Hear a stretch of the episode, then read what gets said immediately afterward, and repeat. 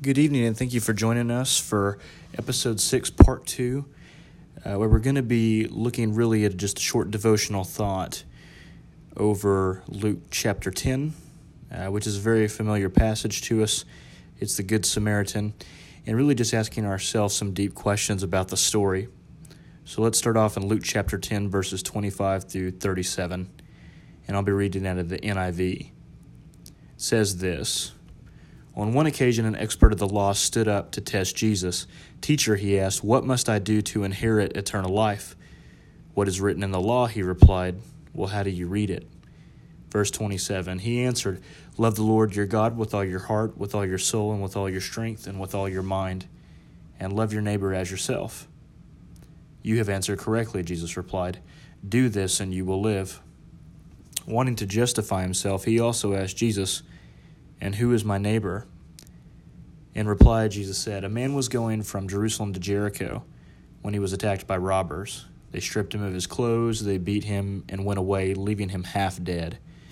A priest happened to be going down the same road when he saw the man, and he passed by on the other side.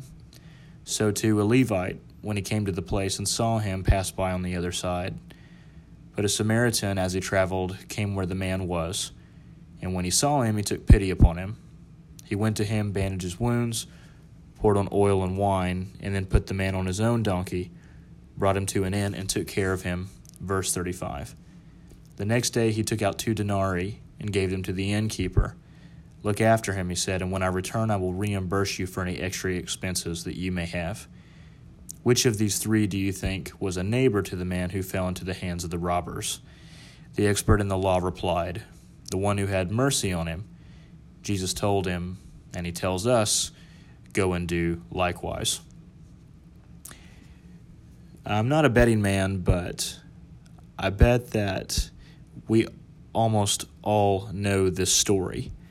It's a familiar story. Maybe it's even too familiar, uh, but it's really the heart of a love story because the Good Samaritan gives us the opportunity to write our own love story every day in every place, every culture, in every time, uh, across denominations or generations, that we all have an opportunity uh, to change our story. And why do we love? Because in the end of it, it brings us life, excitement, uh, encouragement, uh, inclusion. The scene of this story is a public debate between a lawyer and a teacher. The lawyer is trying to get Jesus to stumble into some heresy, and Jesus simply responds by widening the narrow constraints of the debate. Jesus tends to do that.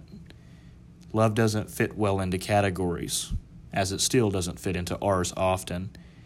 In the story itself, Jesus introduces a unique collection of characters that create tension and prove his wider point that love has no boundaries. He first introduces us to a man who had been beaten and left to die on the side of the road. We aren't told much about the man, but we can assume from the context that the man is Jewish. We also can guess that the other two men are also Jewish men, the priest and the Levite. These people are temple officials who simply wouldn't want to touch a corpse to dirty their hands. So to speak, it would make them unfit for service, being deemed unclean. This parable teaches us that all people have value in the kingdom of God.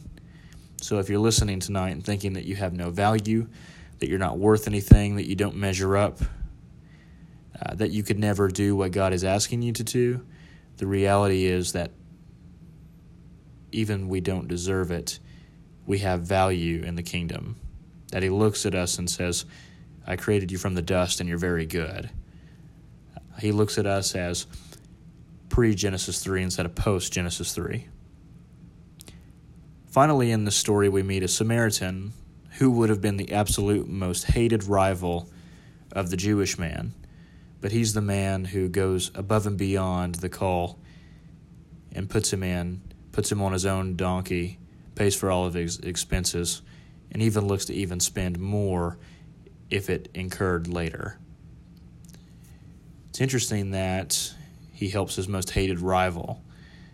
And really, I think if we're faced with the same thing in life, if we would have to take care of our most hated rival, would we? And really, here's some questions I think that we have to really stop and ask ourselves after reading the story of the Good Samaritan.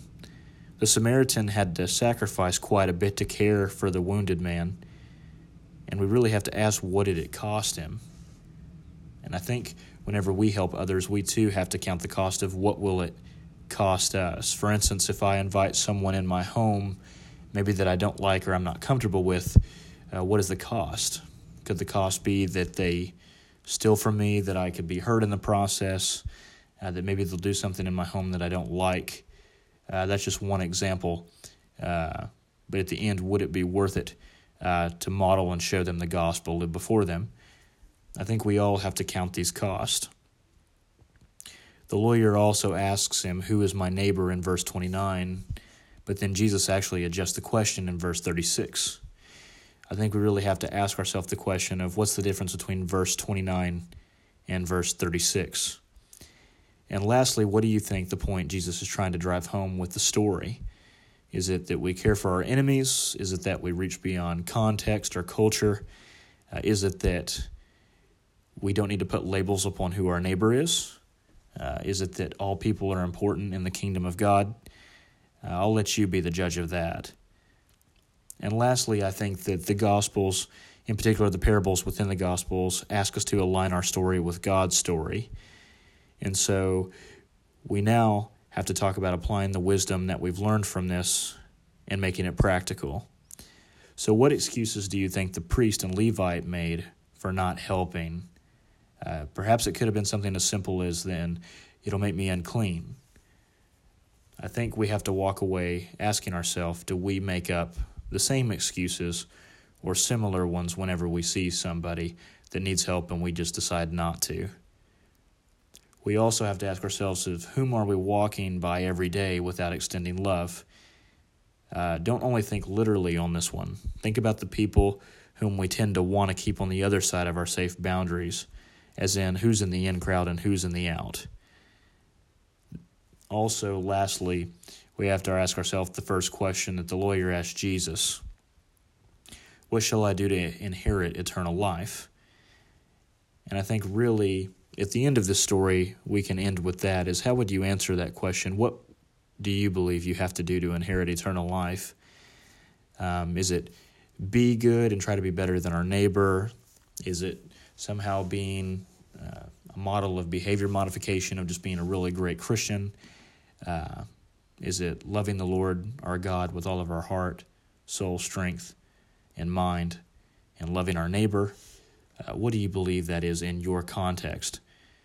Uh, it was once said like this that there is no holiness in life without social holiness, that if I cannot, uh, through my conversion experience and through Christ radically transforming my life, if it doesn't spill over into community, if it doesn't spill over upon my neighbor, uh, then it's not a mark of, of, of true conversion.